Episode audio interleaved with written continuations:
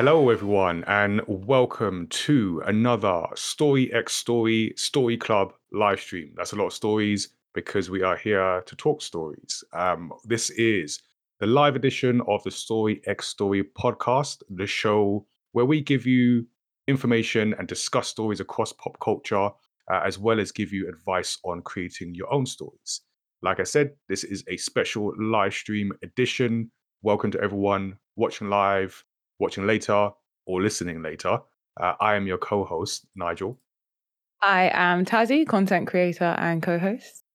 And I got the mute button right, so I think everyone can actually hear that intro and we don't need to do it again. Wow, this is the first time in a long time. Yeah, so I just I thought I'd uh, mark that occasion. Uh, for people that are new here, you'll soon find out why that is so special. All right, so the Story Club is a special edition of the Story X Story podcast, and it's pretty much where Tazzy uh, and I invite a guest on for a deep dive into either a comic, a manga, or a video game story. So over the next hour or so, we'll be breaking down areas such as narrative, world building, visuals, characters, and themes, because we always like to talk about uh, what things mean in stories. So if you don't already know, you can subscribe to Story X Story on Apple Podcasts, on Spotify, pretty much wherever you get your podcast from. We'll be dropping links in the live chat. Uh, I'm going to be doing some multitasking uh, today, so um, your mileage may vary on what information you get, but eventually at some point you'll get all the information on where to find us. Uh, you can also get in touch, feedback at my matter dot com uh, if you like email, or throw your thoughts and comments at us on social media. Uh, we're at mymatter on Twitter, at mymattertv on Instagram and TikTok, or at Tazzy on all the above. And we have a Discord, so you can jump in the Studio seventy-seven Discord to be part of the My Matter universe, meet others in the community. You can also consider becoming a Studio seventy-seven member to support the work we do at My Matter across comics, across video games, uh, and get exclusive access to events and artwork as well. Yeah, uh, thank you everyone for joining us in chat. I can see we've got Death Metal... M- Death Metal Milkman. that That's was quite a, a job title. Um, beam me up, uh, Brookie uh, nine zero zero one. Welcome all. Thank you for joining us today uh, for this wonderful chat. Um, so each month we like to ask everyone a question in form of a monthly poll. And we were asking... Well, we're, oh, we're still kind of are because we've not done our report yet, but we're asking which Nintendo franchise would you most like to see made into a film? The poll, is it still live? I don't think it's live, but it's it will just... be good to hear everyone's okay. uh, opinions anyway. Um, so the poll's actually closed, uh, but we will have a new poll in this month's Gamepad report, but we'd love to hear in chat now. Uh, while we got you here live, what you're thinking? Mine was, I had a lot actually. Yeah, you I did had have a whole a pitch. I had a whole to, pitch. Yeah, you had a whole pitch for Animal Crossing. I had a whole pitch. Uh, yeah, I was like, you know, obviously Legend of Zelda would be great. Uh, I, I came up with a few Animal Crossing series. What's the multi for? Se- I think series Se- is the is the, plural. Oh yeah, because ser- huh. Do we have any grammar grammar people? Let us know. Yeah, and we've also got games night coming up in November. That'll be November, probably Tuesday the twenty-ninth, to be confirmed, with our Studio seventy-seven members from seven p.m. where we're going to be playing some Knockout City. And then coming very, very soon, in just a couple of weeks, we have our Gamepad online live from the Samsung K X building. We're producing the live the live stream in studio at Samsung K X, and you can join us. You can be part of the studio audience for the Gamepad Online, and you can cheer on the teams in person for our Gamepad Esports League as they play across Overcooked, Mario Strikers, Knockout City. So you'll also get a chance to put your questions to our games industry guests live. Uh, tickets are available now at gamepad dot events. But if you don't manage to get tickets, you can always catch the live stream and uh, still watch it live, but definitely grab some tickets for some in-person fun. So you can follow us here on Twitch, or you can subscribe to the podcast. And we are in to the second half of season four. Today we have uh, Twitch streamer Billy Tricks joining us. Welcome, and thank you for joining us today. Thank you for having me. I always, I really enjoyed my last time coming on here, so I was excited to get another invite. So glad to be back. Yeah. That's it. You're stuck now. We'll never we'll never let you go. Yeah, you're trapped forever. We're going to be talking about Stray, which. I'm surprised how much I like this game, and we're going to get into that uh, in a second. So it's a relatively new one. Um, I'll do a brief intro into the story, just a heads up for people uh, watching, listening later. Uh, we're going to be getting into spoilers. So from this point on, you know, this is the, uh, you know, proceed at your own risk. Uh, there's a question in the chat. Is there a trailer playing somewhere? You are correct. There is. See, I told you it was too straightforward when I was setting this. When I set this up, I knew I missed something. So hopefully now that audio should be silenced and will come on only when needed. So let us know if not. Spoiler alert, we have, yeah, getting into all the details of the story. So from this point on, if you don't want anything spoiled, this is your, you know, your moment to get out. But hopefully you stick around uh, and listen to us discuss. Uh, so Stray is a game that came out on the P S four, P S five earlier this year. And you play a cat. I feel that's really the, the only description you need, but let's go into a bit more detail. Uh, so while a group of four stray cats trek through the ruins of an abandoned facility, one becomes separated from the others after falling into a chasm leading to an unpopulated underground city. The cat meets an artificial intelligence and who is in the body of a small drone and who promises to help the cat return to the surface. And as they travel farther, the pair discover that while the city is completely devoid of human life, their robotic servants remain and have built their own society among the ruins of the city. The ruins are infested with zerks, mutant bacteria that have evolved to devour both organic life and robots. Throughout the game, you must evade the zerks and sentinels while doing all you can to return to the surface. Uh, so as I mentioned, this is a game that is available on the P S four, and P S five. It was published by Annapurna Games, also always really interesting, um, sort of out there, different kind of games, and developed by Blue Twelve Studio. So we'll be looking at different aspects of the game, jumping in. Uh, feel free in chat if you've uh, played the game, uh, give your thoughts as well. Uh, I figured we would start with the visuals. This is a game where you play as a cat, which is just great. And it's a kind of like cyberpunk, cyberpunk dystopian open world. And there's a lot of atmosphere going on. So let's just start with actually the uh, the main protagonist in the story, the cat. Like for uh, Billy, Tazzy, how do you feel about playing as a cat? Let's just start there. Oh man, when I saw I got to play a cat, I was so excited for this game. I was like, it looks really good, because I'm really like fussy with how animals move in games, because a lot of games get it really wrong and you end up with these, like, I don't know, horses that end up moving really weirdly. You're like, I don't think a horse does that. I've seen them in real life. Um, but I feel like just they just really nailed it. They just absolutely nailed it. I just I I've just never seen something like you. If you told me that that wasn't a game, I would probably believe you. If it wasn't for the cyberpunk backgrounds, like if you put that cat like in a real world kind of now situation, I'd be like, yeah, that's a real cat. Like it just moves so perfectly. Uh, I just I'm just so excited to be able to do all the running about in the city and everything. Like and just yeah, it was just amazing. I've said this on the podcast before as I was making my way through this game. You just, it feels like a cat. Uh, I've never been a cat, so uh, I can't claim to be an expert. But as you move around, just the animation and the visuals of just movement, jumping, clawing, all the things that you can do. And like you say, uh, Billy, it feels like they've, I don't know, because sometimes you get like character models where it just feels like they swapped out skins to just make it look like the thing. Whereas this, like, like they've gone the extra mile and made you feel like uh, a cat. Tazzy, what do you think? Oh, it was so much fun. I don't know if you remember, Nigel, but uh, when we had our event, the what was it last week? W- one of the questions, we were talking about Q A, and uh, one of the answers was like that you can spend ages just correcting, just adjusting a jump.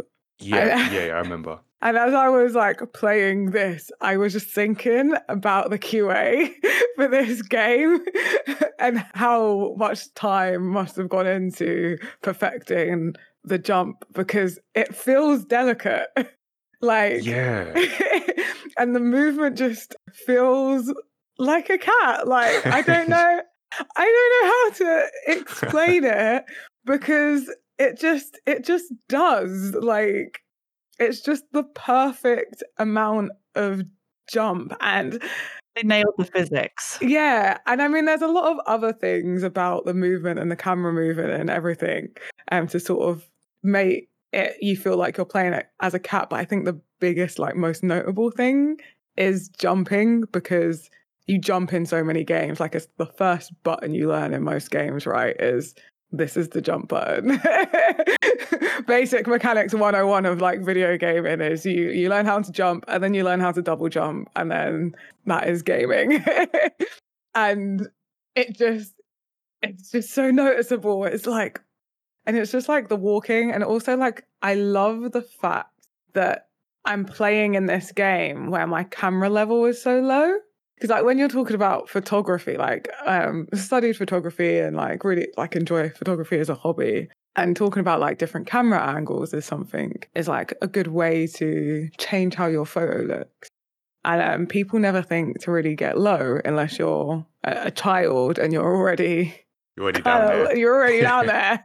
Um, and this is kind of what like this feels like. It's like, you know, just move the camera angle down, and it creates a whole new feeling towards a game compared that's to that's so like, true. I never thought of that before, but you're right, like the camera angle, because it's so low and you're kind of getting this like different perspective, um yeah and it just, especially because I feel like sometimes what like how the camera actually moves, it like encourages you to kind of look up and try yeah. to look or jump, up. jump on right yeah exactly. So you're just like, you are doing that kind of cat thing. I'm like, hmm, what can I go and annoy and destroy yeah. next? So I think that's like something really noticeable as well about like the feeling of, of, of being a cat, um because as well I feel like there's a lot of games that maybe you are a smaller character, but then the world just shrinks around you, or the camera angle's still like at what you'd imagine human height to be. Yeah, this does feel like they've embraced the verticality of it.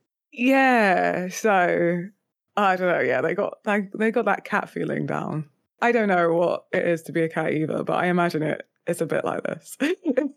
And I, I now know it's pretty cool to be a cat. Heroic uh, as well, as we'll, we'll come to find out.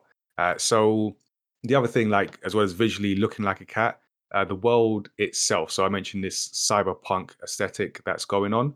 And one of the early things that I noticed when playing is how how well lighting is used. So yeah. we talk to different Uh, game developers on our various podcasts and platforms. This year, I've also started doing uh, a lot of game design workshops with uh, with young people. Uh, so uh, as part of my Amada, we do a lot of workshops. So just having to talk about game design and how there are people behind every action, and they've thought about how it impacts the the player feel and how you can guide the player without having to have a massive instruction manual on, you know, this means that and this button does this and all that kind of thing. And as I was navigating the world, it's just, it's so, it's subtle, but it's so effective. So you'll find like lights, uh, so literal, um, like either light bulbs or neon light signs, like guiding you to the uh, direction of where to go.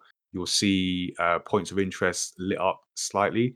And because it's a game, especially where the, the main protagonist doesn't talk, you're not getting that kind of necessarily that kind of uh, audio or Uh, written instruction, so they've had to go to leaning more so on the lighting, and I just find it's done so well. I don't know if that's something that uh, you both noticed.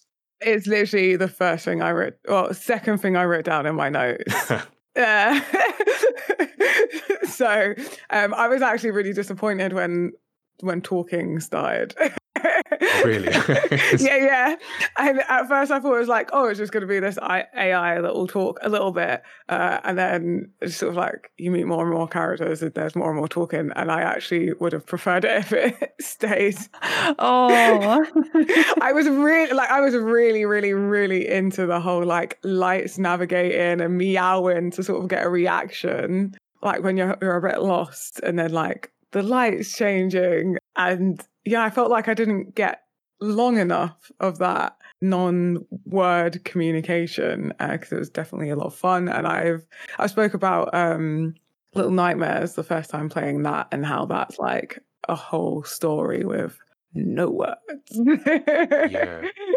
And like how that I really enjoyed that. So yeah, I was actually very disappointed when talking started. Hey, Billy, were you also disappointed? No, not at all. See, I found it really helpful to connect with the... Because at first, before I played the game, I was for sure that the robots were the evil things. I didn't know about the Zerks going into it. So then to find out that actually the robots were actually really nice, um, I got really super attached to them because of the conversation that we'd had and like just their interactions throughout the city. And I just, I grew very, very attached to them and I got very sad anytime anything happened to any of them.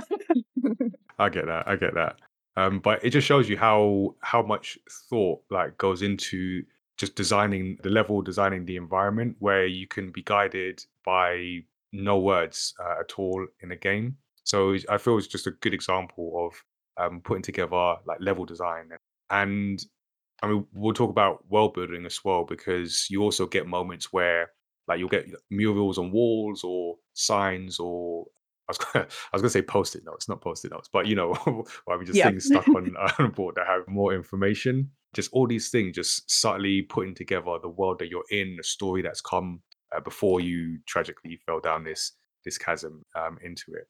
And the game's broken down into different levels, different chapters. I think they're referred to uh, as, and each one has its own visual style. So very early on, we get into the the slums. Uh, of this world, we're seeing there's like a class system going on. So you, you start at the bottom and you're working your way up. I don't know if anyone had, like, visually speaking, any kind of particular standout level, standout moment um, in this game. I think it was all like amazing because every time you sort of came into a new area, it was like, wow, like they they all have these very unique kind of styles to them, and I feel like each one of them kind of impressed. I think the one that stood out to me the most was like the the middle level uh, where you're introduced to the Sentinels. Oh. Okay. I don't know why, but it just, I don't know why. I don't know why it just stood out to me so much. Um, yeah. I think it was just very interesting, like, because that's where we're sort of like introduced to like there's a there's a nightclub and a clothes store and a hat shop and some apartments and like and there's club.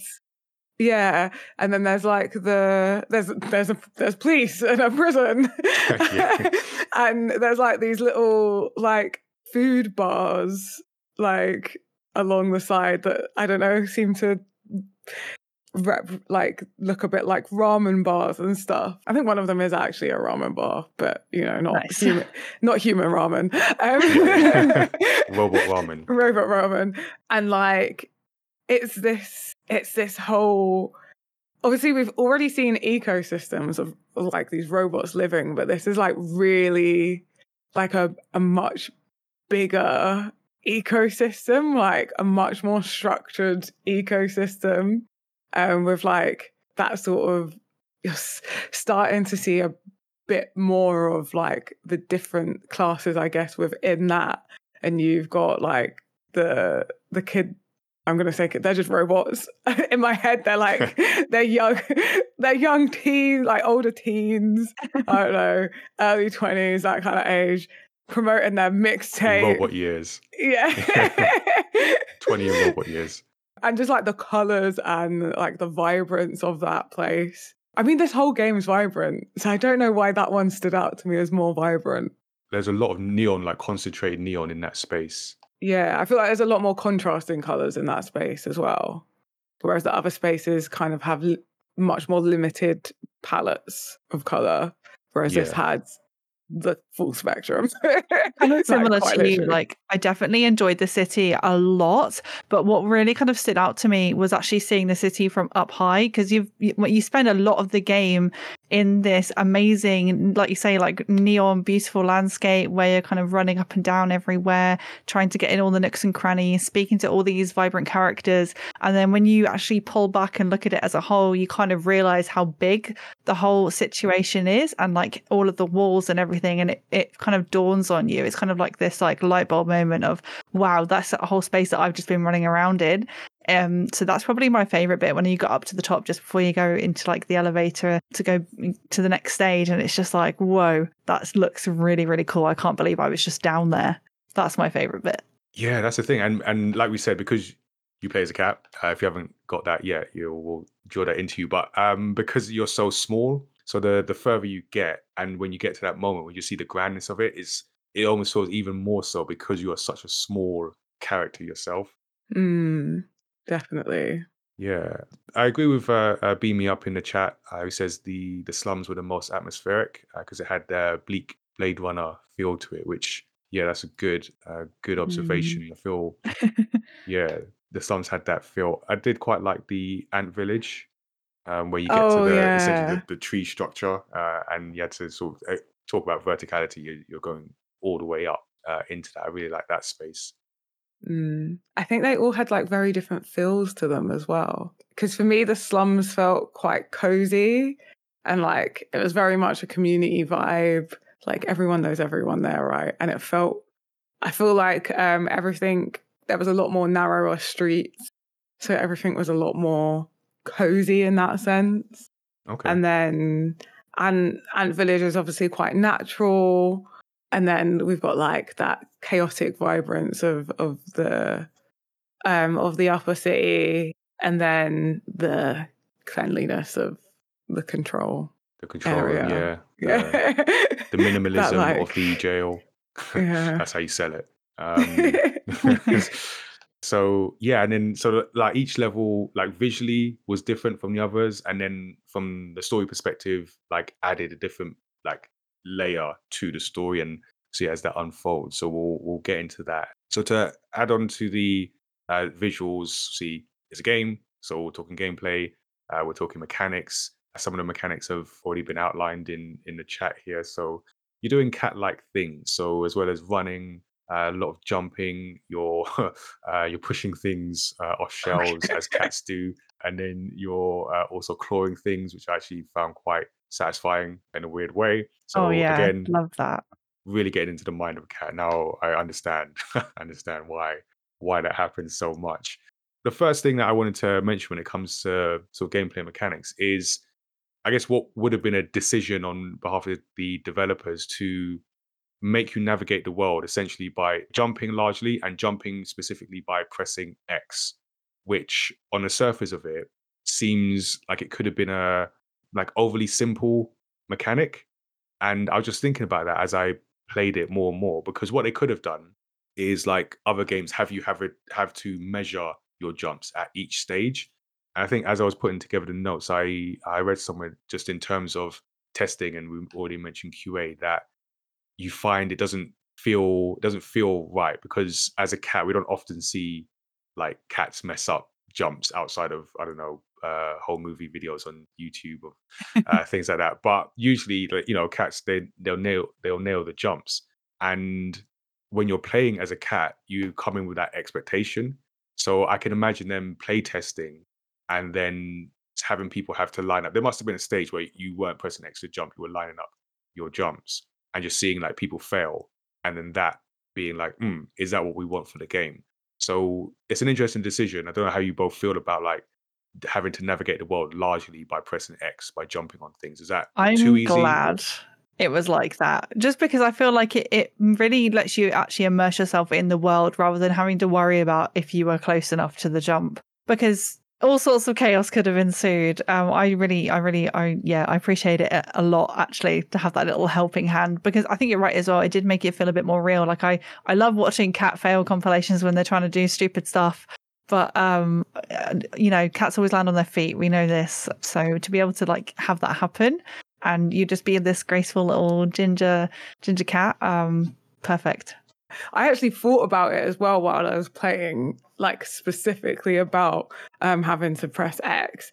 And like, what was my thought? There was one bit where I couldn't, it could, wasn't quite jumping where I wanted it to jump, but I, I was really tired when I was playing it. So full disclosure, it wasn't the game, it was me. But, and I was like, I think at that point I was like, oh, why did they make it like this? And then I was like, in the same sort of like breath, I was like, no, this is the perfect way, because exactly what both of you have kind of just said is like, it helps you feel like a cat, because, you know, cats aren't going to sit there and think, hmm, where am I jumping? It's more like walking to them, right? They're just like, I'm going that way. Mm. And if it was, I feel like if it was any other way, it would have, it would have ruined it. Um, but I did notice there is ways that you can fail jump. Not quite fail them, but not get them perfect. Okay. Um, so I had to do a few repeats where I'd like got killed or caught. Ah, uh, because what that meant, you had to, because by pressing X, you had to kind of not quite line it up, but you had to get to the point where it would detect, oh, you can press X here to make that jump. Mm. Is that what you mean? No, no, no, no. So there's a bit, like a few bits where I'd had to repeat, and then doing it the second time, I was like, oh, the first time I'd done this, like the cat kind of stumbled. Like, you know, when they kind of like ah, catch okay. it. Yeah. And yeah. Is it like on like some of the bits where you're like trying to jump onto like narrow beams and like on some of the little kind of more obstacle coursey type things? Yeah. And um, I don't know if it's like just a random thing that it's like one out of ten times you do this, it will scramble instead of a perfectly smooth jump, or if there's something I specifically done to trigger it not quite being yeah, a perfect what, land. Were you getting a specific animation, or did it look it just yeah wasn't? Yeah, do you know like when a cat kind of like like scrambles a bit, jumps, and they kind of like, I'm gonna have to get some props here. Oh, I thought you were gonna act it out. I'm gonna have to get up on my desk. So they're like, so imagine this is cat jump perfect land. But then sometimes they go like, wee, and then they're like, oh, oh, yeah, okay, now I'm on it. Does oh, that okay. make sense? All right, yeah, yeah, sorry for sense. anyone listening. Yeah, we'll, um, we'll, we'll have to do a and clip and then yeah, link we'll, it. And put that in there. But yeah, I get what you mean. And goes to that thing about design. I feel this is a really well-designed game. And it's about, I don't know if anyone watching, listening uh, later has tried to make their own game. You find that you have to make decisions, because it's like, how do you want the player to feel? And in this game, you want the player to feel like a cat. So you'll do things that you might not do in another type of game, but here it adds to that feeling, adds to that experience, and uh, adds to the gameplay. So as well as jumping, scrambling in, in places, you also do uh, the other cat-like things. Uh, I just like how they've integrated just cat actions into gameplay mechanics. Uh, so even the jumping in, into a box, um, when I first saw the boxes, I thought it was just like, just random, oh, you can do, just just randomly jump into a box. But then it later had the purpose when you get to uh, the Sentinels, or even uh, unlocking different parts of the level. Um, but then you also had the things that even don't necessarily contribute to the gameplay. So you could you could meow, you could scratch posts. Sometimes it, it had an impact, sometimes it didn't. And then you can just like sleep. Like, did anyone?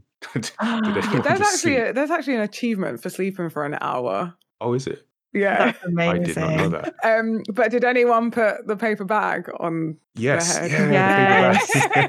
must have, must have. You got to. So the paper bag, and then it reverses the controls, and it just like completely. I love that. That was such a fun little Easter egg. Yeah. But every time I saw a paper bag, I like done it, but without even thinking, I was like, oh my God, am I a cat? I really liked the sleeping though. That was honestly one of my favourite things, because I was streaming it while I was playing it during the playthrough. And every time that we got to a sleeping bit, I was like, oh, I'm going to take myself for a stretch and a rest while the cat is sleeping. Some of my favorite like little moments are just like seeing like the cat curled up on one of the robots, um, and they're just like, it just, it feels like real. It, it just looks, that's just exactly what you would imagine if you, you know, had a cat at home. I don't have a cat at home, but if I did, that's like what I would desperately want it to do, is cuddle up on me, and just like being able to do that and have that little, oh, it's so cute moment. Yeah, actually, does anyone oh have a cat? I don't have a cat. Does anyone in chat have a cat? I should have asked that at the beginning. Does chat have a cat? Does, that's the the question of the day. Does chat have a cat? But yeah, I'd be interested to hear like from cat owners. Okay, Beam yeah. Me Up has a cat, a ginger cat. Is that before or after you played this game? Because I'm gonna give you a benefit of doubt. Says before. I feel but... like you play as a mostly nice cat as well. Like I feel like because there's a lot of cat personalities. Cats have big yeah, personalities. Yeah. mm. Um, and there's definitely this is definitely one of this is definitely a cat on the much nicer side of cat personalities because I feel like I tried to. Well, not try to, but every time there was an opportunity to be a bit annoying, I definitely was annoying. Um, like, I just, I think you had to do it anyway to get part of, to get something in the game. It's just like, the paint bucket. The paint bucket. Yeah, I done that way I before I, way before I knew I needed to do it. I was like, yeah, no, I'm going to do this. And... Uh, every tin of paint, as soon as I saw it, I could like that I could knock it off the edge. I'd do that uh, when I could jump on the table where they're playing um, oh, a yeah. game of. Um, is it chess or? Uh... No, I think it's oh. that really popular game in Jap- Japan that's like chess or backgammon. The... Um, uh, I know because no. I've got it. No, what what was it? I know it because in someone in Prattle will know. I bet you. in uh, oh, that time I now. got reincarnated as a slime. The, the dragon's playing it. What is that game called? Shogi. Yeah, Shogi. Yeah, but yeah, like I was like, yeah, I'm jumping on that board. Like I literally, anytime there was like, and, but I feel like there wasn't that many of them, and I was like, no, I've been, I spent a lot of time around. I might not have my own cat. But I've spent a lot of time in houses that have cats, and I feel like they've done more annoying stuff in like an hour of me spending time there than I did in this whole game. Yeah, we definitely get the the nice and helpful cat. But those Shogi players got quite emotional about about you messing up. I feel like they must have had a really long game. Like it must yeah. have been going on for hours or something today because they were, yeah, you're right, they were proper upset. Yeah. I feel like it might have been one of those, like it's been going on, going on for days. And they've just yeah, been like... championship yeah. matches and you just come along. And but, you know, we, we saved this civilization. So, you know, balances yeah. out. Um, so, so all those mechanics kind of help you explore, help you like interact with the world. And I wonder if you both got this sense where the early stages of the, the game feel quite exploratory. Is that a word? Exploratory? Mm. Did I just make that up? Exploring. No, exploration heavy. There we go. Exploration heavy. Just I because I felt as I was playing it, just I don't know, just felt relaxing. Just felt this is a game that uh, I needed to play. I didn't realize that, but I needed to play this game because it's just very relaxing, uh, very calming. And in the late stage of the game, as you progress through the level, you, levels and you unlock more of the, the story, becomes more gamey. I know that isn't a word because I, I just made that up, but it has a different feel. Did you feel that like as you were playing where it becomes more about, okay, this feels like a game, whereas the early stages feel like uh, nice and exploring heavy? Definitely. I feel like spent a lot of time in the slums exploring and like, walking around, and there seemed like a lot to do. I didn't feel like an urgency to do the tasks, but I feel like once I got past the slums, there was a lot of like left, it felt like there was a lot more urgency and a lot less time and space to explore. Definitely like um Ant Village, I feel like I explored everything I could and there wasn't a lot. Um, but I also appreciated that about the game, that it is a short game and it also for, like kind of forces you to play it in a short amount of time. I mean, you can spend loads of time sleeping, but there there's a, a lot to do without a lot to do. Yeah, it is quite simple in that sense. It's very well balanced in terms of like, there's a bit of exploring, but by the way, there's not too much. And as you progress in the game, rather than you getting caught in this space of like, everywhere is so much exploring, and that's how you get like a game that spends you spend hours and hours in but not actually doing anything. And obviously that can be a good thing, but it's also nice to have like a closed experience. The one thing I will say is at the end of the game, I kind of felt like it would be great if I finished it and then I could go back to this game at any point and jump into any of the cities and just explore for exploring's sake without there being extra content, but just what's already in it. Just go around talking to everyone and just... It's definitely got that replayability for sure, because yeah. it's a short game. And I agree, like it because it was it felt very open, even though it was closed off because of how short it was. And you know, you've only got so much uh, so much exploring that you, you can do, but it, it still felt like it was just so vast, and oh, it was just really, really nice. I definitely, for me, like I think in comparison, obviously you really liked the slums because it was more slow. Um, and kind of enjoying that kind of early stage gameplay. I really enjoyed like just running about as the cat, trying to avoid the zerks, trying to dodge, because that was the hardest thing for me. Some of the like movement mechanics to get out of the way of the zerks sometimes. Um, mm. But it was really fun though. I loved like jumping over them and like tricking them to go one way. And actually that's what I meant to do, because uh, now I'm pressing a button and you're stuck inside. That was really cool. I really, it just felt like that little rush of adrenaline, because you don't want them to catch you because you're really cute and you don't want them to hurt your little baby. So it, that was my favourite part. But also, like, why did they make the zerks so cute as well? It was kind of like, it was kind of like playing a zombie cat game. Yeah, that's actually really true. They were super cute. They were, they were. I did, I didn't take the threat seriously at first. When I first saw them, I was like, oh, what are these little things? Forgetting I'm a cat. I'm like, you know, I'll just step on them or something. But you're a cat, so they just jump on you. Then you realise. But even that, that first interaction with the zerks is, I think, I don't know, I was just like completely overlooking it, but when they attacked you or when they start chasing you, it put you in a um, a position where you can just like run. I think it changed the I think it changed the sounds or the music slightly. Yeah. Um, and then, yeah, it gets really intense really quickly. Yeah, yeah, it got really intense. So then it kind of again that, those subtle cues that that this is a threat, but yeah, they yeah. do look quite. And cute. The colours change as well. Yeah, more. It always goes a bit kind of vibe, slightly darker. Yeah, and then way more monotone. I think they're like color coded green, aren't they? Like one of their slimes. So like you just know anytime you see like that color on the zerks, you're just like, oh no, no, run away from the color.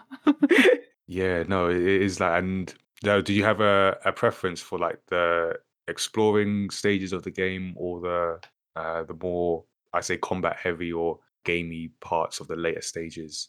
I just really like how it was combined. Like it's a very well packaged game. It's like. Here's a, bit of, here's a bit of everything you kind of like about gaming. Yeah. But in like a few short hours. Like, yeah, it's difficult, isn't it? I would say somewhere in the middle, because like I think some of the best bits were probably like figuring out some of the puzzles, finding out more about the story, and also then like having that really adrenaline rush of running away from the sentinels and like hiding in all the boxes. Because I, I know we said about the boxes earlier, like I, I didn't think anything of them either when I first saw them. I was like, oh, this is just a bit of fun. No, they're actually really useful and they're integral for many parts of the game for you to actually stay alive. uh, I mean... Wow. I actually immediately saw the box and I was like, ah, there was going to be a mission where I hide in a box. box yeah. And I was like, as soon as it was like, oh, we're going to need... We need to sneak into what was it, N- Neko? Oh, Neko the, the shop. Is it? Oh, um, right, yeah. Because like, as soon the... as the whole, the, they said the whole mission for that kind of level. Yeah, I yeah. was like, ah, the boxes. I am going to use the boxes to sneak. This is great, and it's like, oh, you're you can perfectly fit in a box. And I was like, haha, I know, I knew this was coming. My time as a cat is ready to yes, shine. Yes. It's all been leading to this. Yeah, no, I, I agree with uh, we both, and uh, Beam Me Up in the chat says it's uh, well-paced and a good length. It really does. I think, at, you know, that that kind of length, it doesn't overstay its welcome, and it's just about can you fit in all the elements to give this a, a good experience, give the player a good experience. And I feel it really does that. It it has all the elements. It has the exploring. It has the game mechanics. You're, you're running from the zerks. You, late, uh, you later learn to... Uh, fight back against the zerks, then it introduces sentinels, and that becomes a different kind of avoiding pattern to the gameplay. and then it ends, and it's just it's just a nice kind of nice package in that sense. Did anyone like? Because I felt I felt really satisfied at the end. Like it was, I could have more, but I don't need more. Yeah, I would enjoy more. It was kind of like yeah. actually stopping eating when you're satisfied and not when you're that. overfull yeah, or not when you're still that. a little bit hungry. Yeah, yeah, yeah definitely. It was like the right point to stop eating. No, I yeah completely agree. I, like I would love another one if they would if they want to make another game. Just uh, just sort it yeah. out. Um, but um, yeah, like if if there wasn't another one, I would just c- continue to replay the, the the first one. But um, yeah, I, I would love love more. But it just it feels really good. You feel like you've kind of come full circle when you when you come come out the mm. other end. And um, Brookie nine thousand one uh, in the chat makes a good point about them introducing you to game mechanics without it always being a dedicated tutorial. Mm. And I feel a lot of that early stage of the game is effectively a tutorial because it's getting you used to these mechanics that you'll later need when the stakes get a lot higher uh, and the, the margin for error uh, a lot tighter. Mm. Um, There's also not a lot of buttons. Like you don't need to use no a lot of buttons. Yeah, you do find yourself returning to the same ones. Obviously X for uh, yeah. jumping is the main one. Um, there's no like... button combinations that you have to try and remember. Most of the time you're pressing pressing X or up on the D-pad, down on the D-pad. Yeah. Like I never felt like, oh, what was that button again? How do I get into that menu? Like, do I have to like look into a thousand things? Do I need to craft something? Like it was just very simple. I feel like I'd recommend this game to a lot of like people that are new to gaming or don't play that many games because it just has so many good elements of gaming.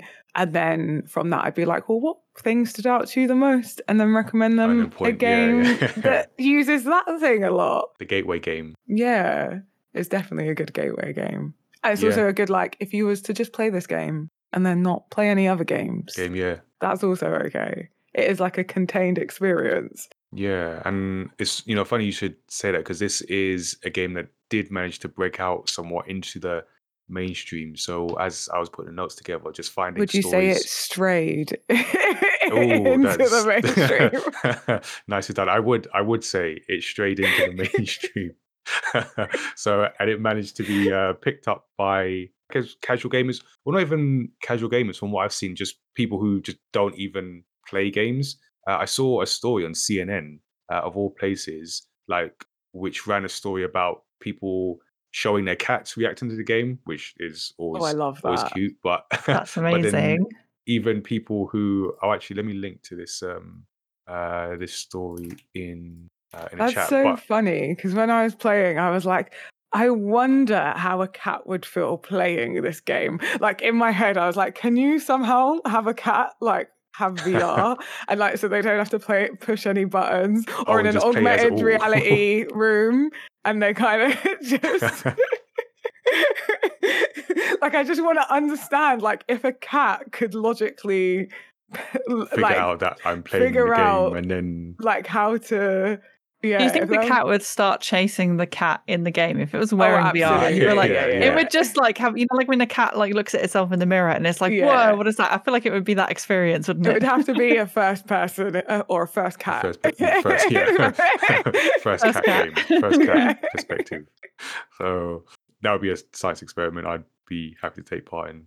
The So yeah, I, I put a, the link to that C N N article and then just seeing people who don't play games, pick up this game. And I think, like you say, Tazzy, it's about designing a game that is is simple. It's a very simple game. And I say that in a in a positive way, but it means that you don't need to be like steeped in years and years of muscle memory on different combinations. You can just start pressing X and you can make some progress uh, and things happen. I opened the link. Oh, my oh you God. Look at all the cute cat videos. We'll just give Tazzy a moment to absorb that, absorb that cat cuteness. That's so funny. This is a game you can play with your cat. yeah, yeah, for for sure. So you've got the the game that strays into mainstream territory uh, and a narrative that it's an interesting it's an interesting narrative. Like we say, the, the protagonist doesn't talk. There's minimal verbal interactions, or at least verbal within the within the game world. Once you do get the the character uh, B twelve and then start interacting with the robots, but largely speaking, it's silent protagonist, and then it's the levels bringing together or unfolding different aspects of the wider story. So I, I wonder how, like, as you were playing it, how much of the story were you concerned with? All of it.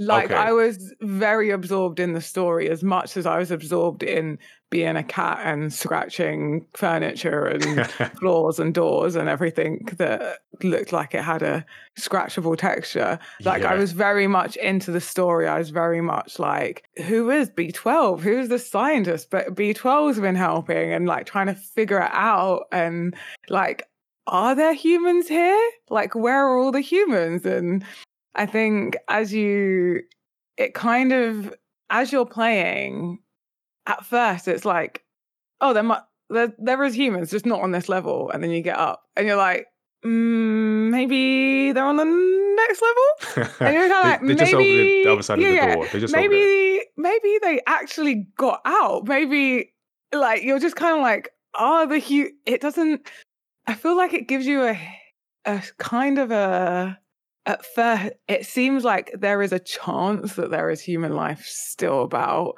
and then it just slowly gets smaller and smaller and smaller and smaller. Yeah, and sadder. And, it's, and sadder, and it's so curious. And then, but as the, like, hope of humans diminishes, this amaze and wonder at these robots living grows. So you're never absent of, like, a sentient life form. Okay.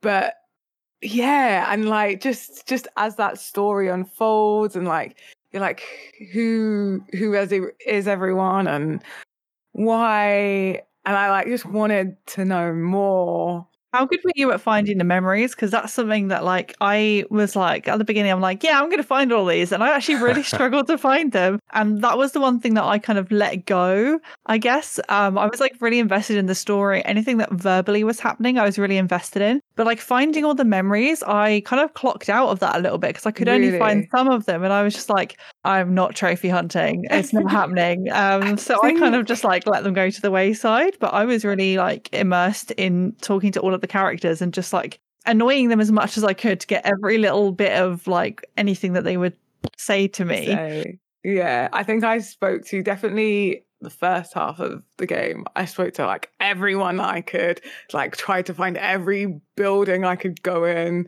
But no, I was pretty good with the memories, surprisingly, because I'm really terrible at that sort of thing. I didn't get all of them, but I did get a lot more than I would have expected to. But sort of second half of the game, because I wanted to make sure I finished it, I didn't quite get... I mean, I missed a couple at the beginning because I didn't understand that, like, there was hints to find them in them. I was like, ah! Oh! I was like, oh, no, I kind of missed some now. But I was upset that I couldn't find all of them. And that was one of the things that I was like, I definitely want to go back and find all of the memories, because there wasn't too many for it to be a fun activity to go back, play it again, and find them all. Because I feel like That's sometimes true. with, like, hidden things in games, like collectibles or hidden things, I'm like, there's just too many of them for me to ever get around to all of them, and it feels like yeah. too big of a challenge. But this, I feel like, is doable. I did find all the all the music. Oh, oh nice. I didn't find all the I music. I was yeah, so I desperate. I think I missed a couple. I found all the music. Yeah, yeah that, that was good. so kind of good. Cool. And you same can sleep next memories. to them as they played yeah. the music. Yeah. So cute.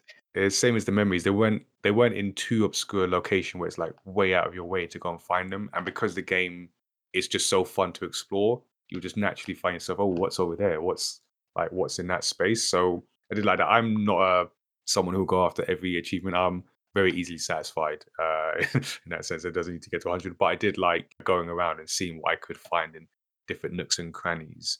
So, like, we were talking about the, the story, and so the the interest is or was in the narrative and explore more of that. And I did like how they unfolded it. Again, like we talked about the lighting being sort of subtly used. The the story is, like, subtly um, unfolded as you go, and each level represents a different part. So you're essentially you're in this cat, you you're or you are this cat, and you're discovering B twelve, who's this A I in this drone. Then you're getting into the slums. You're meeting uh, the robots, or the um, companions, uh, as they're called uh, in the game, and then trying to get to the outside. So there's a group of companion robots called the Outsiders, and you're you're meeting different parts of them. Uh, starting with is it Momo? Uh, you've got yeah. uh, Momo, and then Momo, and the whole game is like almost like fetch quests. It's like built around fetch quest mechanics. So to get uh, progress with Momo, he wants to get to the other Outsiders who are all disconnected. So there's a sense of disconnection uh, within the group.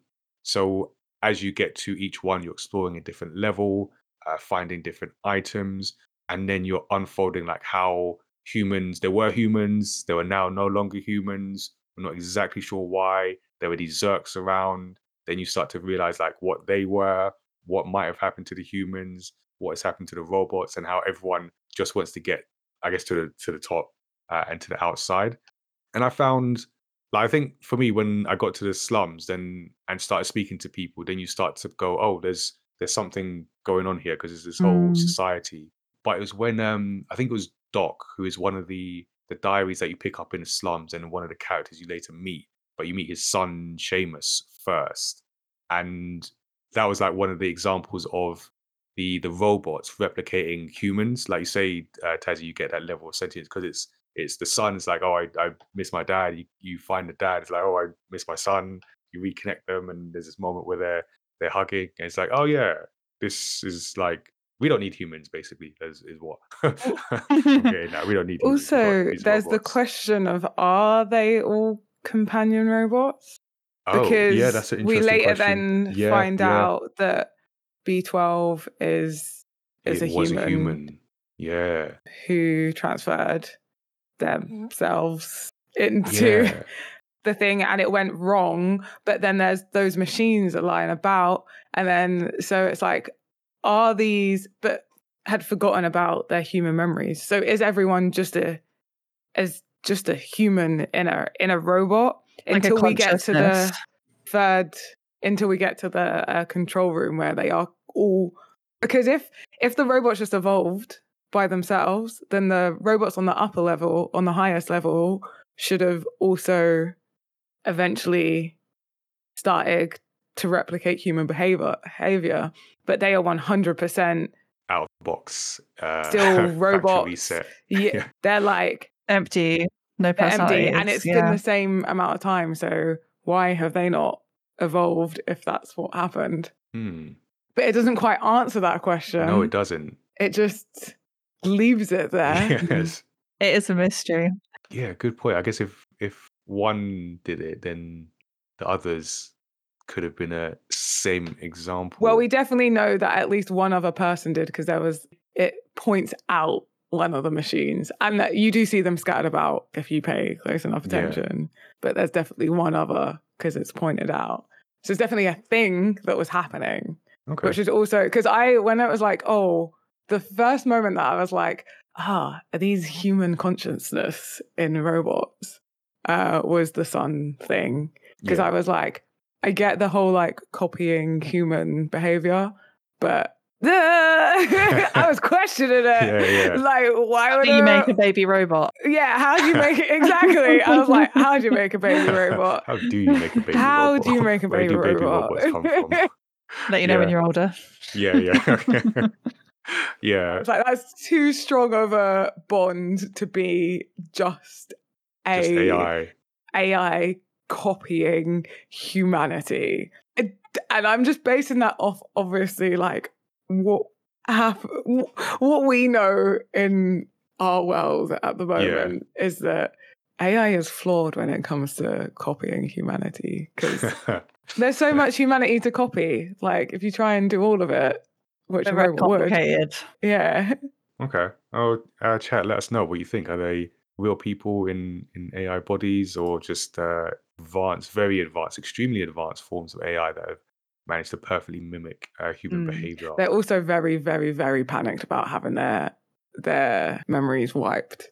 And I yeah, feel, well, feel I guess like that's death, isn't it? Yeah, but I feel like if you're a robot, you're like, oh, okay, like it's annoying, but you just create more memories. Or like, how good is this wiping? Because I mean, I've recovered a hard drive, and you can get a lot back. Yeah, fair, fair point. Fair point. You can. Uh, there's always a shop somewhere you can take it to. Someone will sort it out. So um, we mentioned some of the the robot companion characters. Uh, there's also B twelve, who we touched on. And I just want to come back to that because that's a interesting character, sort of game design wise. And we keep talking about the the well designed game that this is. And when I started the game, so I I didn't know much about the game and, uh, other than you play as a cat. So you start the game alone um, as a, just a cat out and about, out and about. That maybe not quite like that different connotation, but uh, you play as a cat, just a uh, vanilla cat, and then you get sucked into this world, and you can't talk, so there's no interaction. You're just exploring, and then you meet B twelve. And I wonder if B twelve is a character that was always there uh, in the early stage of design, or came a bit later, because B twelve is basically your voice in the game. Is your your voice and your uh your arms. I'm doing this motion, like your, your hands, your your uh your limbs, because with B twelve you can speak to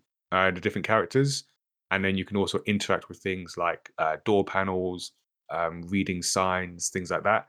And from a game design perspective, it it allows you to be the cat um without being limited, but then also within the context of the game's story, without being a cop-out, like design-wise. So you're not having to do anything to the cat. You're having to, you're letting another character take on that role. So yeah, just a, a thought I, I, I was playing, or I was playing through my mind uh, as I was playing the game. I thought just the role of B twelve was so clever, like cleverly done. And the way they did like integrate it without it being like, Like it just made it goes back to that you feel like a cat, because it just made sense as a cat that you can't open doors. So you need a way to be able to open doors. Like you can't interact with the world. You can't read. Like, why would you be able to read this? Especially because they had the difference between like whatever this text was, and there's like binary code and then the old binary code, and like there's all these things. But then I loved that there's the point, or there's different points where you don't have B twelve.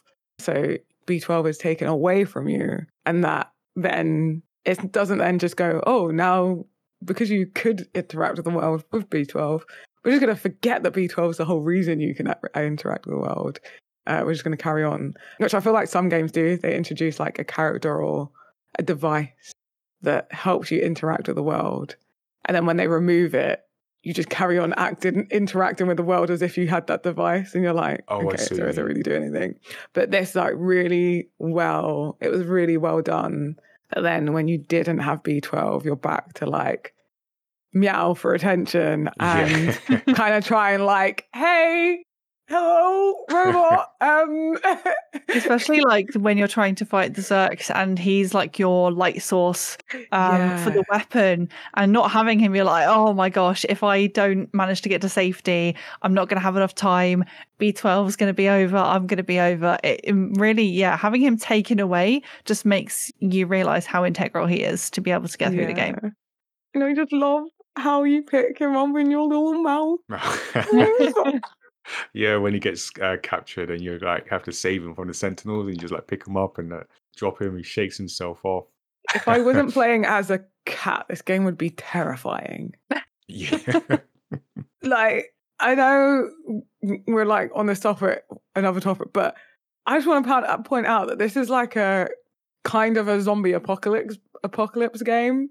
And if I was playing as not a cat, and like absorbed with all the cuteness of like mm. the cat interacting with robots, like there's one point you're just walking through a room of eyes while yeah. these eggs of this weird yeah just hatching creatures and... just hatching and could be, and there's like a I did scream a couple of times and jumped out. Like I was like, this is like Dead Space. yeah, yeah. You're right, you know, actually, that would have been scary as a, as a human character. But the thing why. that would, like, helped me was that I was a cat. I was so agile. Even, like, the way you you evade and, like, combat them is, like, this cat agile way. Like, I'm jumping over there and I'm jumping over there. Yeah. So, without being a cat, terrifying. Yeah, I never thought about it like that before. That's just blown my mind a little bit. I really love horror games as well, so it would have been still up my alley. But like having that cat, it just takes the edge off, doesn't it? Because you're like, nothing's going to happen to my baby. Hey, it's a cat. Like you're not, you can't, you yeah. can't hurt a cat. We will be very angry at you, you know. And like earlier, you were saying how you're just like must protect my baby, like this this cat. I feel like that distracts you from actually how scary the situation is, and because like the the way to get out of every situation is just run and jump run, anyway yeah. run whereas, away. Like, whereas like horror games normally force you to walk slowly through that through those levels and you can't really do much, and I'm like yeah. yes th- you can do what you're in- instinctively wanting to do. That's true. You can always run you can always run and jump uh in this game. Uh before we get off characters, I just w- want to give a a shout out not a shout out what's the What's a negative to a shout out or condemnation? So anyway, sure.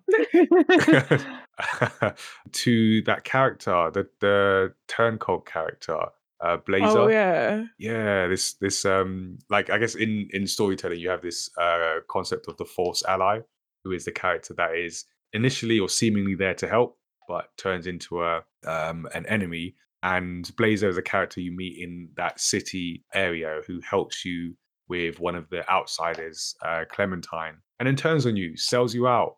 Like, ah, oh, man, I was just like, Blazer, you let me down. Never trust I mean, a robot and a gold chain. Oh, plenty of people try to warn us. If you talk to the ca- other yeah, characters, they're like, not a good, not a good egg, not that one. Bit dodgy, if you ask me. Like, they, not not many people like no, trusted. It, yeah, it was. It was a frustrating moment because you're like, come on, really? Yeah. Like, this will benefit everyone. What are you doing? So it's for the money. Money to get what? Well, you trapped yeah. in it. Another gold chain, I think. Guy like getting that jewelry. Um, yeah. So just wanted to mention that because that was a that was an interesting moment uh, in the story as well. And then that sends you to jail, takes away your uh, your cat vest with B twelve, and then kicks off that uh, last part of the story. All right, before we end, I always want to touch on themes. And I guess there weren't, I, in a similar way to everything else, was quite subtle. There weren't necessarily any like standout themes, or at least that I didn't notice. But you do have the general concept or context of the game being about humans, humans essentially failing to survive some apocalypse.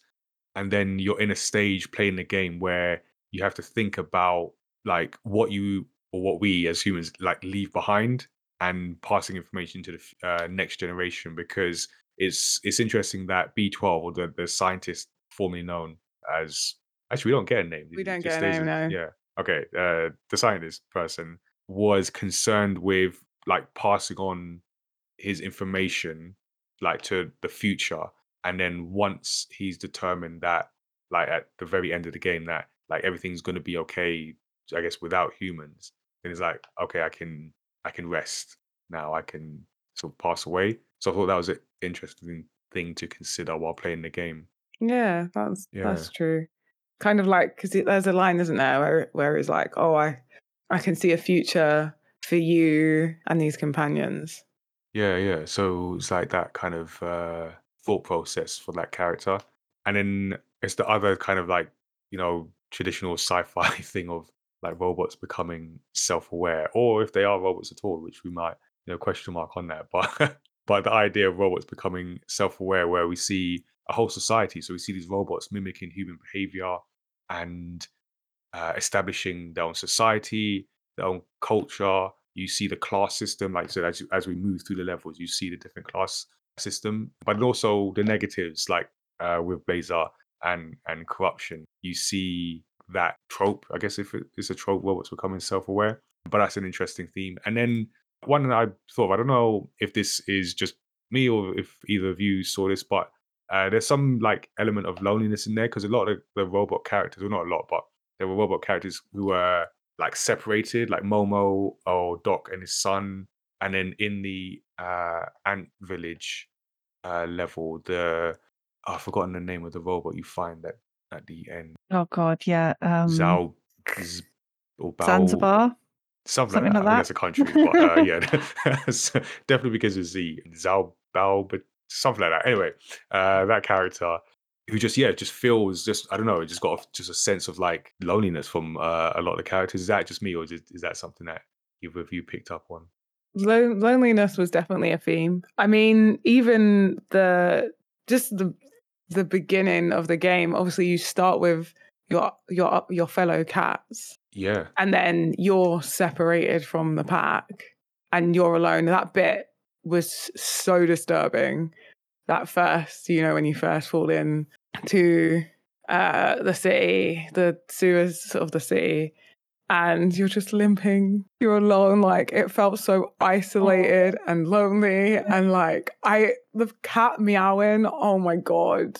Like, it v- was very, very disturbing. It was very hard to cope. I'm last, I'm so happy it didn't last any longer than it did, because I don't think I would have been able to continue. Yeah. Like, well, it, for sure. Like, it was, that was such a hard scene. I, yeah, it nearly made me cry, honestly. It, loneliness was definitely such a huge theme. I think I agree, like, with the robots, from the cat as well, people being separated from each other. But there's also, like, the whole way through, there's this sense of hope, like you were talking about, is there humans? Because there's hope for the humans.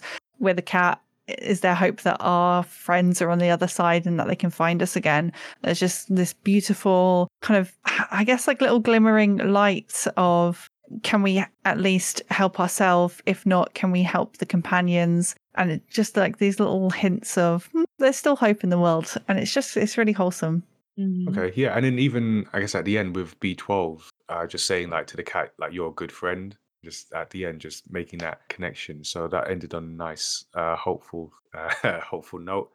So are there any any final thoughts for this game? I know we've, we've covered as much as we we could, but not necessarily everything. Is there anything that you want to give a shout out to? Any favorite moments, uh, standout moments, moments that had an impact on you?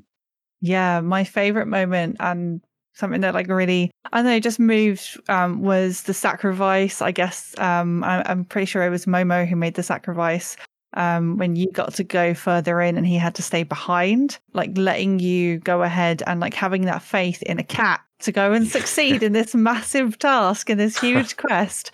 It was, um, it felt really sad because you're like, if you don't accomplish this, then it's all been for nothing. So that was, that was definitely kind of my favorite pivotal moment where mm. you kind of realize how important it is and how much the companions are willing to put their faith in you and give up in the hopes that there is uh, something better than what they've got. Mm.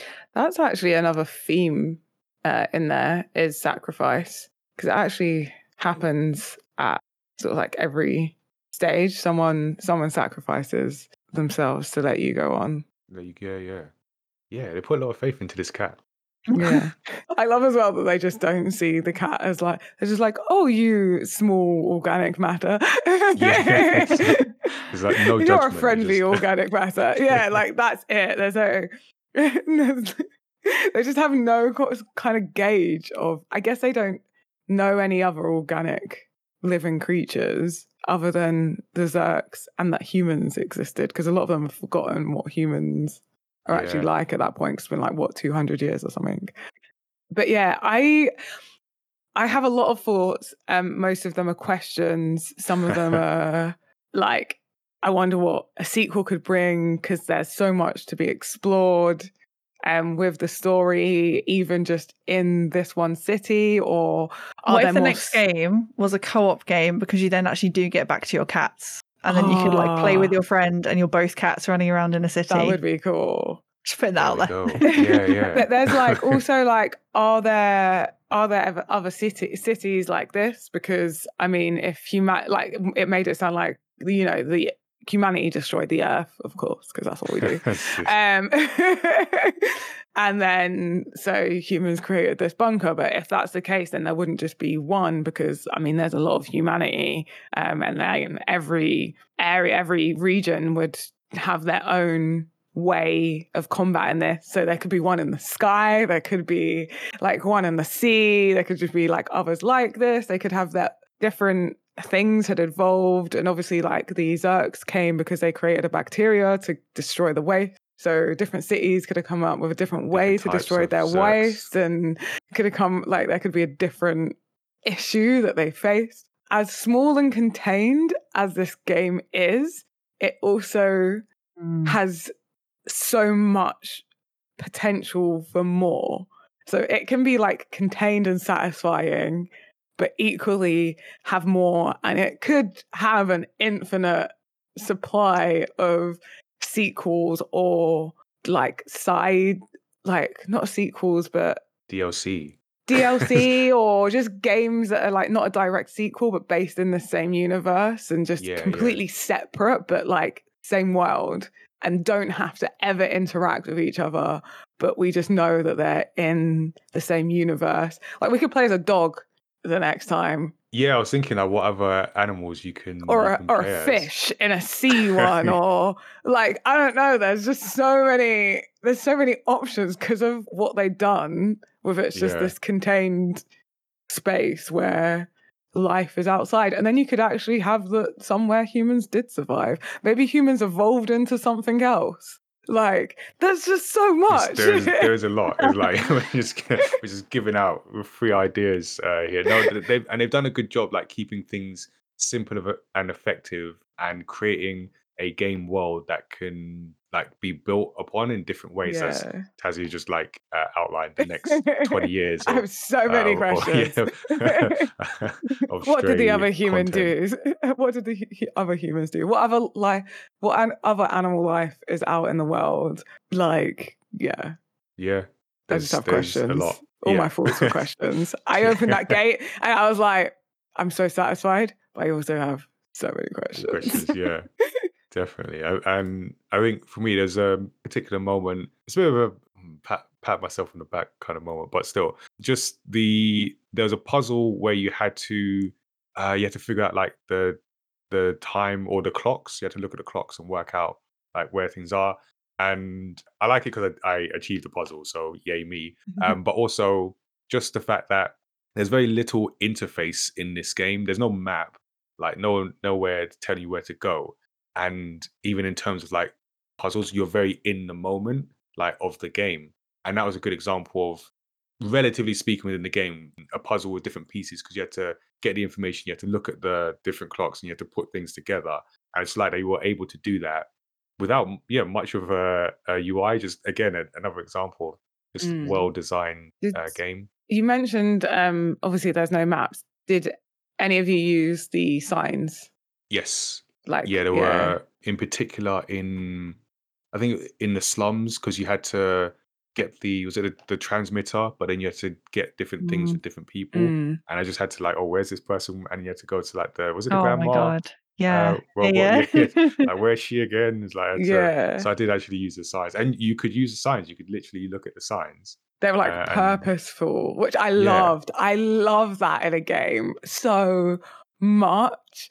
Like, if it's a game that is this size where it's like, oh, I need to go and look at the sign, especially because I think in this, you're like, you're up on like so many different levels, and you're like, you're here and then you're there and then you jumped up over there and you went, and then I'd get back on the ground and I'd be like, oh, wait, yeah, where am I again? Well, yeah, yeah, yeah.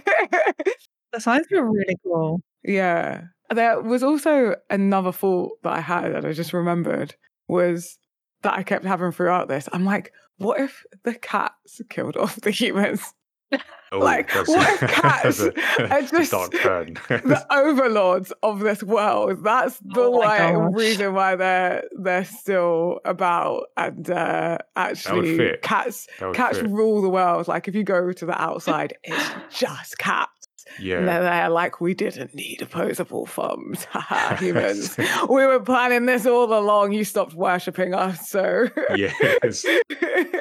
Those those four cats were on their way to like a human sacrifice or something. That's how Amazing. the game started. So. But yeah, so I think yo, that's a, a really good discussion about uh, the game, and uh, the idea of uh, cat overlords is maybe a terrifying place to end, but end it we have to. So that's our discussion on Stray. Uh, I just know we've got a lot of like people commenting on the game, the uh, great game design. Uh, like Brookie mentioned, they believe in the heart of the cat. I think by the end, we definitely believe in the heart of, of that cat. But yeah, let us know what you think in the chat. If you're listening to this later, you can always send us a message as well. While we're live, might as well make the most of it. Yeah. Uh, if you have any questions about uh, how we felt about the game or anything you'd like us to sort of... Any last meows. Any, any last, I love that, any last meows. But if not, we uh, we would love to hear more from you, Billy. Uh, so if you could let us know uh, where...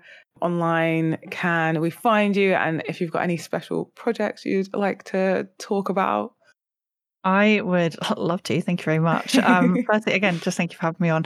Um, you can find me everywhere at Billy Tricks, literally everywhere. So I do TikToks and obviously Twitch, um, YouTube, Instagram, all of them basically. Yeah, really, really exciting. I had an announcement drop today actually. I was like super excited about. I know I messaged you earlier, Tazzy, like, oh, I've got this really cool thing coming out today. I'm so excited for it. So if you want to see what that is, um, you should definitely go and have a look on my Twitter, because I got to I got to do something very cool which comes out next week, and I, I can't I can't say anything more about it really, which is annoying. Um, but I'm really excited for it. If you're into P C building at all, then um, it might interest you. But uh, yeah, we've uh, also recently uh, been doing more with my uh, D and D group. Um, we just moved to our own uh, Twitch channel, um, which is really cool. So I'm excited for more D and D stuff. And I actually am um, thinking of cats, uh, just to loop this into that. I once turned one of my party members into a giant cat to help us win the game, which it succeeded.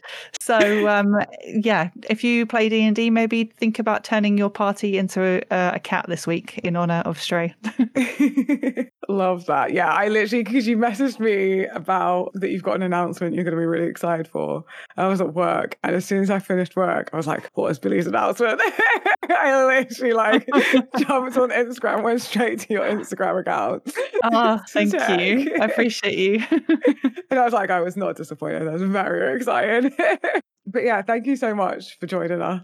Um, it was great to have you again and have you part of one of our discussions. Um, we'll definitely be dragging you back. Thanks, I like it here. That's pretty much our business model here. Get you once and then just keep dragging you back. Yeah. All right, shall we wrap up? And I'm going to magically... Do you want to give like a, a transition, Tazzy? Come on. Yeah. Um, so we're, we'll, we'll wrap up, but we're, we're going to let you know about... So a few last things that we've got coming up over the next time period. Yes, over the next unit of time. Um, so, uh, what do we have coming up? It's like two months left of the less than two months left of the year.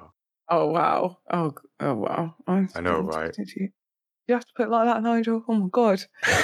Sorry. Where has the year gone? I do not know.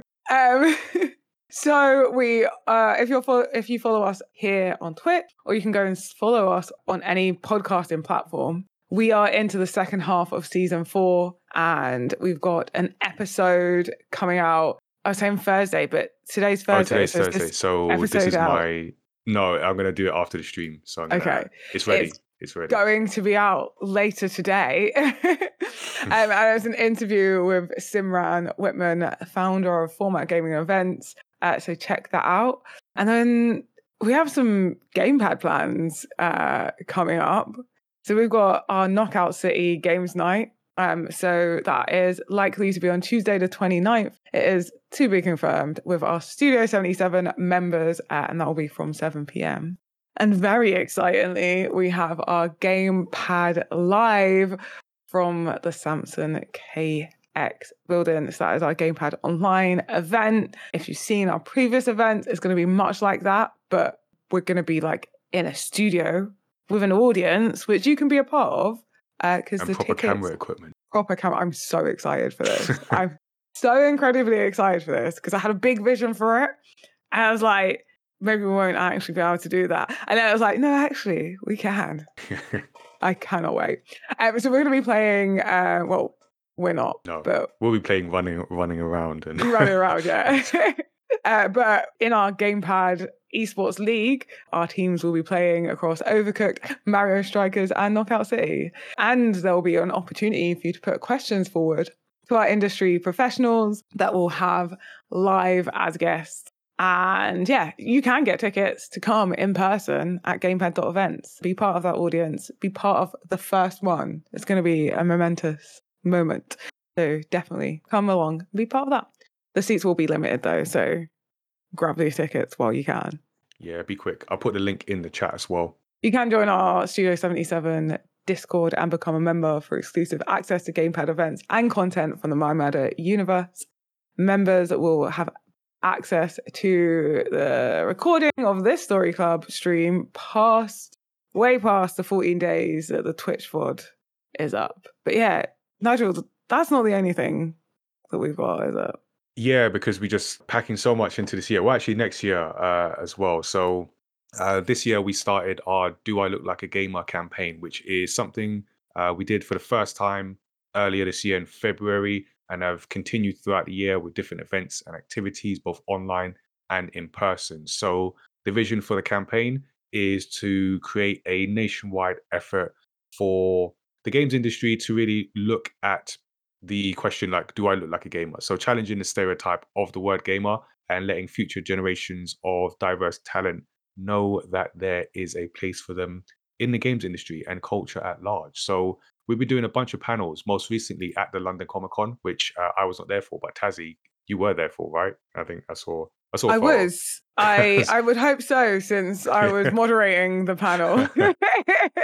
um. So last I checked, it was me there. I. I pretty sure it wasn't a clone. Yes, it looked like you. Yeah, so um it looked like a really well attended um event. I'll check the video later, uh but I'm sure there was a good discussion, and one that we're going to be having many times into next year, because we're now at the stage of planning the twenty twenty-three campaign. We'll kick off with another photo campaign of gamers, uh players and makers. So stay tuned to find out how you can get involved, and also you can go to Look Like a Gamer Uh, to see the photo campaign from this year uh, and some of the uh, events and information that we put out on social media as well. For those that don't already know, uh, My Madder make manga. So we are also a manga brand. We have our own universe of characters and stories. So I write manga, and we have a fantastic artist making them uh, look uh, great, bringing the stories to life. So I'm going to be at the Thought Bubble convention in Harrogate Uh, next week. just just did that calculation and it said one week. So I'm going to be making that journey and then selling our manga there, uh, as well as just talking with people, with other creators as well. It's always a fun time when I go to Thought Bubble. But you can also get our manga um, on our online store. So myamada.com forward slash manga. Um, and then you can stick around on or follow us on Twitch, because uh, we're not doing this right now. This is next week. But every month I'm going to be talking with a different comic creator Uh, in our series Casual Conversations with Comic Creators, as we look to uncover the human behind the art form. So you can find out um, about the next discussion I'll be having on Tuesday the eighth of November from seven yeah seven thirty uh, G M T. And yeah, just generally stay tuned, because we have podcast episodes uh, every week on Thursdays, including this Thursday, which I'm going to sort out in a moment, where we do creator interviews, video game discussions, and generally deep dives into stories across pop culture. So you can always give us a shout directly. Our email address is feedback at myamada.com, and you can check out the website uh, and the Twitch live stream chat for links to subscribe so you don't miss future episodes as well. So that is our live stream. Thank you for everyone uh, who was watching live. Uh, thank you to Billy. Thank you to people listening to this later on. Stay tuned, stay safe, uh, and remember to never doubt the heart of a cat. Take care, everyone.